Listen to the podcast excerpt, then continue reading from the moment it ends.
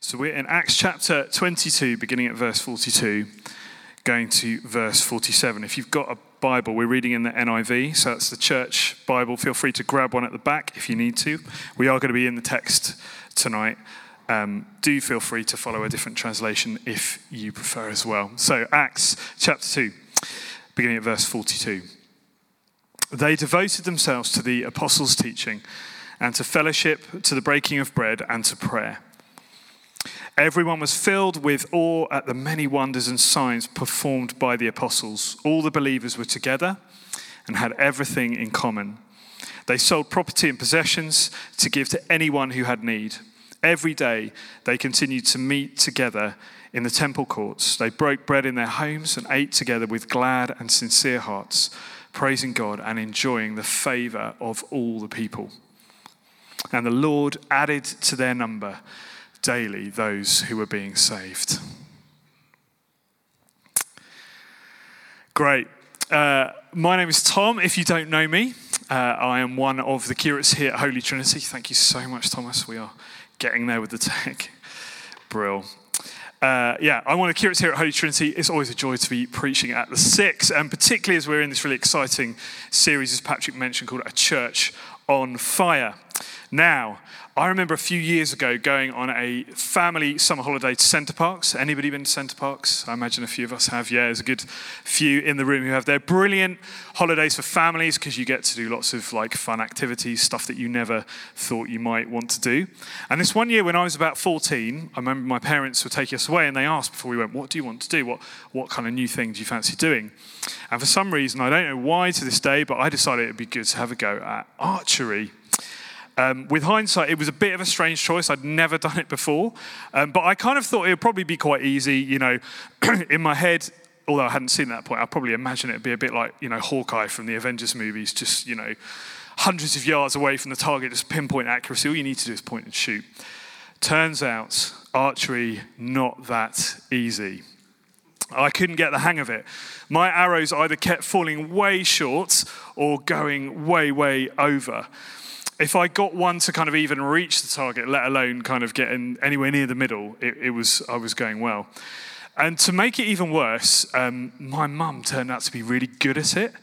And like, I, it's fair to say there's nothing more humiliating for a 14 year old boy is that like when your mum's better at sport than you. So, um, it, it wasn't great. But then it got more miserable because you know, you know that thing when someone who's really good just shows up and teaches you how to do it. But you got, like the instructor turned up, he was like, "Well, you're doing it all wrong. This is how you do it." And he just shot arrow after arrow after arrow right into the middle of the target, and I still couldn't get it. I don't know what I was doing wrong. I couldn't get it. Now, there is documentary evidence of this, which I am going to show you. Um, but it comes with a health warning because when I was 14, I had both terrible hair and terrible judgments uh, because I was under the impression that it was a good idea to be a Man United fan. So that will appear in the picture. Don't worry, I've seen the error of my ways on both fronts now. I had a haircut in the week and I'm no longer a Man United fan. So there we go. But as you can see in this, um, in this picture that's about to appear, oh, I've lost, there we go. So, I mean, it's a great look, isn't it? But it, right in the middle of the target, instructor's arrow. Just to the left in the yellow, my mum's arrow. And then right the way over to the left hand side, just about clinging onto the black bit at the edge, is my arrow. And um, that was, I think, one of my better efforts. I found the whole experience infuriating because it felt like, a, like an unachievable goal. It felt like an unattainable target. There was a disconnect between what was being demonstrated to me and what I was capable of. And if I'm honest, um, that's sometimes how I feel when I read this Bible passage. You know, the early church we read is growing by hundreds and thousands every day. Everyone is sharing their stuff and they're all getting on famously. It sounds a bit kind of like heaven, if we're honest. Now, don't get me wrong, we do, we've got an amazing church here at Holy Trinity, a wonderful church family, but, you know, we're not perfect. And if you read the news, if you watch the TV news, kind of most days, weeks, there's a story of how the church in the UK is kind of like in terminal decline. it feels like instead of growing, we're actually shrinking by hundreds and thousands every day. It feels like sometimes it feels like the opposite of this passage that we read. So maybe, like me, you're asking tonight, what would it take to see this kind of Acts 2 transformation happening in our church, happening in our community, happening in our nation?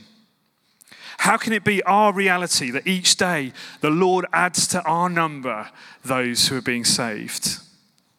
Well, we're going to see tonight that kingdom growth and, and thousands being saved each day are not unhittable targets. But if we're going to understand how that happens, we're going to need to kind of flip our ideas around about what it means to be church and where we find our identity. So let's get into the text uh, and look at what it teaches us. As I said, we're going to be in this Acts 2 passage tonight. So we've had, um, where we get to in the passage, we, we've had the day of Pentecost, the bit where the Spirit comes down on, on the early church. And um, Patrick preached last week on the moment when Peter goes into the town square and he preaches the good news, and all those people come to faith there and then. And Patrick was challenging us, I don't know if you remember last week, to think about where our town square is. And then here we are, the next part of the story. The believers keep meeting together. The Holy Spirit is present. He keeps moving among them. And in verse 42 of our passage, it tells us that they gather to do, two, to do four things. Sorry, four things teaching, fellowship, sharing the Lord's Supper, and prayers teaching, fellowship, Lord's Supper, and prayers. And often these things are called the four marks of the church the four things that kind of characterize the church. Wherever the church gathers, wherever the church meets, this is what happens.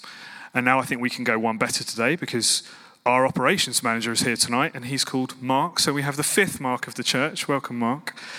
Uh, I did, I did try that joke this morning with another mark. It, it, didn't, it didn't work then either. Not learning my lesson. Um, but these four marks, what they teach us is that we are made to be family. We're made to be family. And the one that we're particularly interested in today, the second mark, is fellowship. Fellowship. Now, I don't know about you, but I have a bit of an issue with that word fellowship because it sounds to me a bit kind of nice. Do you know what I mean? It sounds like bad coffee and cheap biscuits and, and kind of really awkward small talk. And that is not a reflection on here, that's more a reflection on me than anything else. But do you know what I mean? We have this kind of image of Christian fellowship that is like awkward conversations kind of after church or something like that. I hasten to add that we have very good coffee here, we have exceptional snacks, and even better conversation, which we're going to enjoy later on. But the point is that Luke is telling us about something that's much bigger than just a chat over a cup of coffee. Luke is telling us about something which he calls, it's a Greek word, he calls it koinonia. Koinonia. Now, I kind of, I'm a bit loath to use Greek words and stuff like that, but the problem is that we don't have a good English word that translates. That's why we use fellowship. But I'm going to use that word today, koinonia, because that is what Luke writes in this passage. And koinonia is important because it's not like an, a, a, passive word. It's not just like a one off thing. It's an active word. It's something that we do together. It means partnering, it means sharing life, it means joining in together, it means communion. Not holy communion, but like communion together as a church family. And this is really important because it tells us how God has made the church to be. We're not meant to be a collection of individuals who just kind of meet once a week to worship and drink coffee together. We're not meant to be a social club. We're meant to be koinonia. We're meant to be family. But it's actually bigger than, than that because actually, family for us means all kinds of different things depending on which family we've come from. And Luke isn't really talking about a, a kind of normal human family here with good bits and bad bits and some dysfunctional relationships. As a church, we're made to be a different kind of family. So we should, should be a slide for that one, Dom. Thank you. I've lost control here. So if you could take over, that'd be brilliant. Um, a different kind of family. There we go. Because if you think about it, the idea of family doesn't, it didn't originate with us. It actually originated with Jesus, and it's rooted in Jesus. Think about it. Jesus calls God the Father, doesn't he? And he calls himself the Son. Look at what the apostle Paul writes to the church in Romans 8:29. That should appear on screen as well. For God knew his people in advance and he chose them to become like his son so that his son would be the firstborn among many brothers and sisters. Just let that truth kind of sink in for a moment. It's through Jesus that we get to be in this family in the first place. Now, how many of you put your hand up if you've got an older brother or sister? Are you the perfect kind of older brother or sister to them? I expect you probably are. Put your hand up if, if, if you are an older brother or sister? Okay. And what about if you've got both? What if you've got a younger and an older one? Are you in between?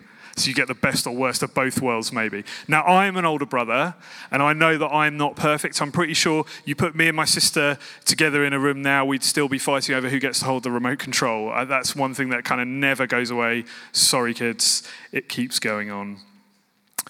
Um, but wrap your head about what that verse is saying. If we just have it on the screen again for a moment. If Jesus is the Son and God is the Father, we are the brothers and the sisters. Jesus brings us into the family by being the perfect older brother.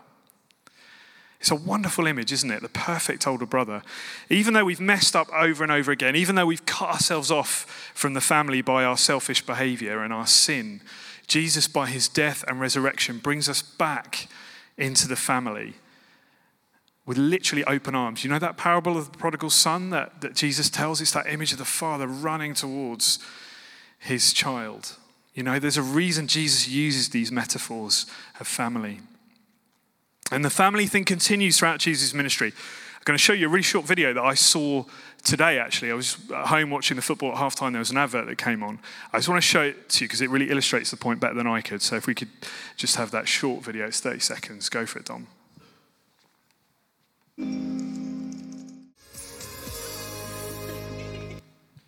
Now, maybe you want to go and buy some Coke Zero, but the message that came out for me from that advert, that, did you see it? There is magic when we eat together.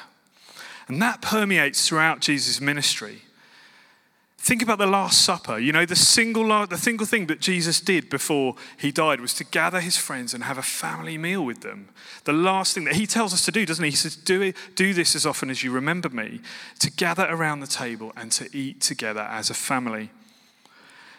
And the theologian Robert Karris points out that actually throughout the whole of Luke's gospel, he has this amazing quote. He says, Jesus is either going to a meal, at a meal, or coming from a meal. You know, there is something about food, something about sharing food together as family that unlocks something different. There is magic when we eat together. That's why we're having food with our social tonight. That's why we often gather around food at church. So, we uh, we know that we're made to be family. We've seen that so far. And we know that we're made to be a different kind of family. But the last thing that we see in this passage is that we are made to be a giving family. God is family because God is Trinity. He is Father, Son, and Holy Spirit. He is not a kind of singular entity. He is one, but He is also three. You know, the Father, the Son, and the Spirit, they live in this amazing heavenly family. They're, they're in heaven delighting with each other right now. But it's not like a kind of selfish, inward looking love. They're, it's not like a, a clique. They're not in heaven just having a love in, like chilling and playing FIFA, although that would be a heck of a Twitch channel. I don't know who would win. That's probably a theological debate. I don't know where we would go with that. But, you know, it's the love of the Father, the Son, and the Spirit is outward looking. It's outward looking, it draws us in. Why else would Jesus come to die? Why else would the Holy Spirit come and fall down on the church? The love of God in the Trinity draws us into that family relationship. Now, remember that word from earlier on that Luke uses about the church, koinonia. Remember, it's active, it's all about partnering and sharing life. Well, look at where else this crops up in the New Testament we're going to go on the screen to 1 John chapter 1 verse 3.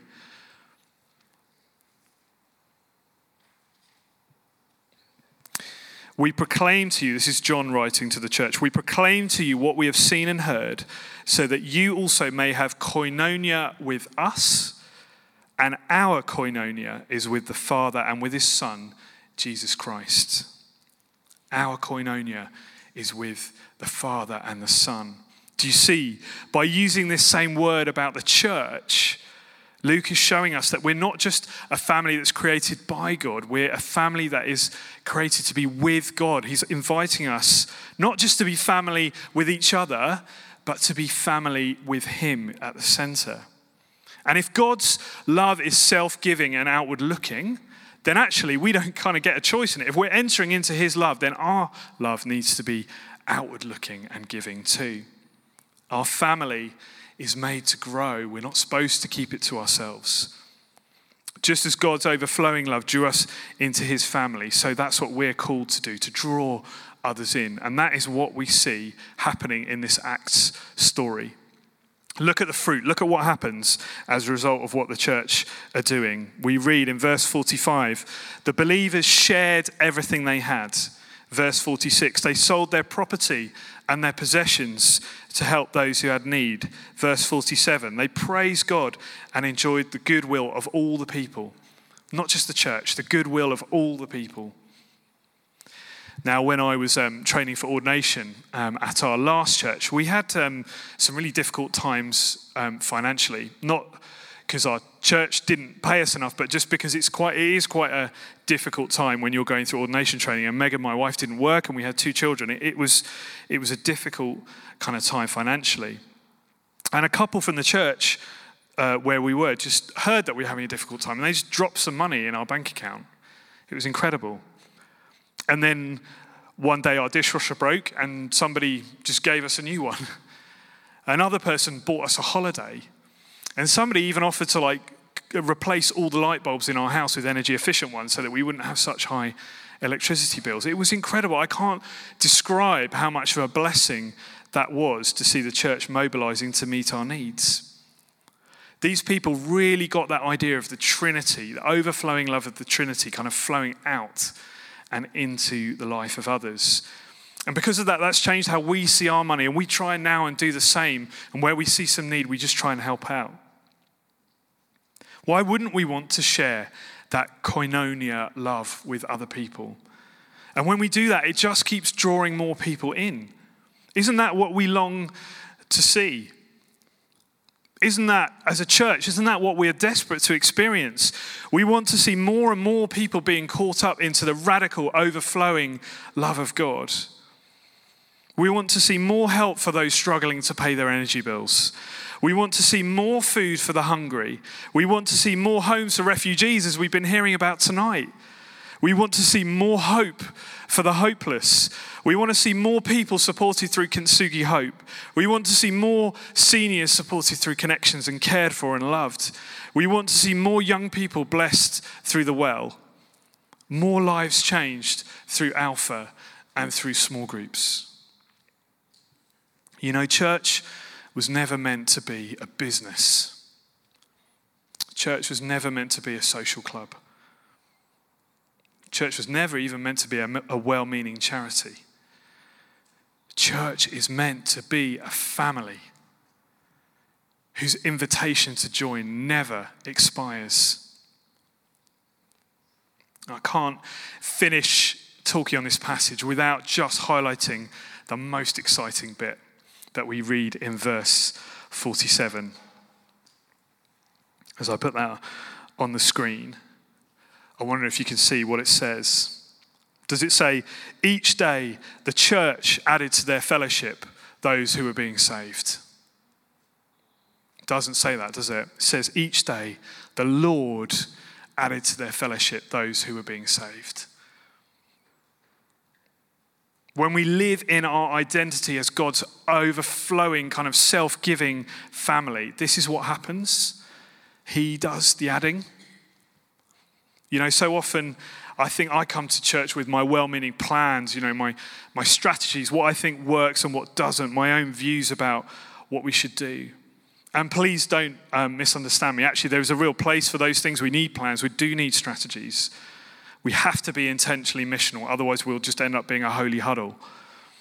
But this text, this Acts 2 text, reminds us that we cannot skip a step. it tells us that fundamentally, when we come together and experience that koinonia love of the Trinity, when we commit to each other, when we commit to our community, and when we commit to God, the kingdom grows. The kingdom grows. You know, this series is called A Church on Fire, isn't it? I love that name. But I think sometimes we're really desperate to be like a wildfire kind of burning out of control and spreading everywhere. That's the image we have of the, of the early church. But sometimes we forget to be the kind of log fire in the hearth, drawing people in by our warmth, burning bright and, and warm and gathering people around it. That's more like what the early church was actually doing. It was a house church. There were small groups meeting in different houses. They were these kind of hearth log fires, burning communities. Someone this morning after I preached reflected with me that wildfires burn themselves out because they're out of control. They run out of fuel eventually. If it's a log fire in a hearth, it keeps being topped up. We're meant to be together. We're meant to be experience that koinonia love of God to be replenished. As I finish, you know, coming out of the pandemic, I believe we have a once in a lifetime opportunity, certainly once in a generation. We've got a whole generation who are scattered and disheartened and disillusioned. They're feeling unconnected, uncared for, unloved. The world needs to know the precious truth of Jesus Christ that we have at our center. And it begins when we respond to God's invitation to be family together a family who shares our money and our time with others, a family who praises God and enjoys the goodwill of all the people, a family who every day sees the Lord adding to our number those who are being saved. And if that's what you're desperate to see tonight, then I think the question for you is this Will you dare to be a part of that kind of family? Because it's not easy. It's going to mean putting away your preferences and your plans and your strategies. We don't come to church for awesome snacks, although we do get those. We don't come to church to be encouraged, although we get that. We don't come to church to hang out with our friends, although we get that as well. We, we could get all that from like the golf club or online gaming or like Friday drinks with our friends. We come to church to be family with God and family with his people. And when we do that, the kingdom grows. You know, this isn't this isn't unhittable target. It's not like me with my bad hair and my arrows. This is the kingdom really does grow when we do this stuff. We can see it happening today. We are a loving and generous community because God invites us into his own perfect, loving, and generous community in the Holy Trinity when we embrace that koinonia identity, partnering with God and when and with each other, that is when we're going to see the kingdom grow. Tonight, will you join in? Amen.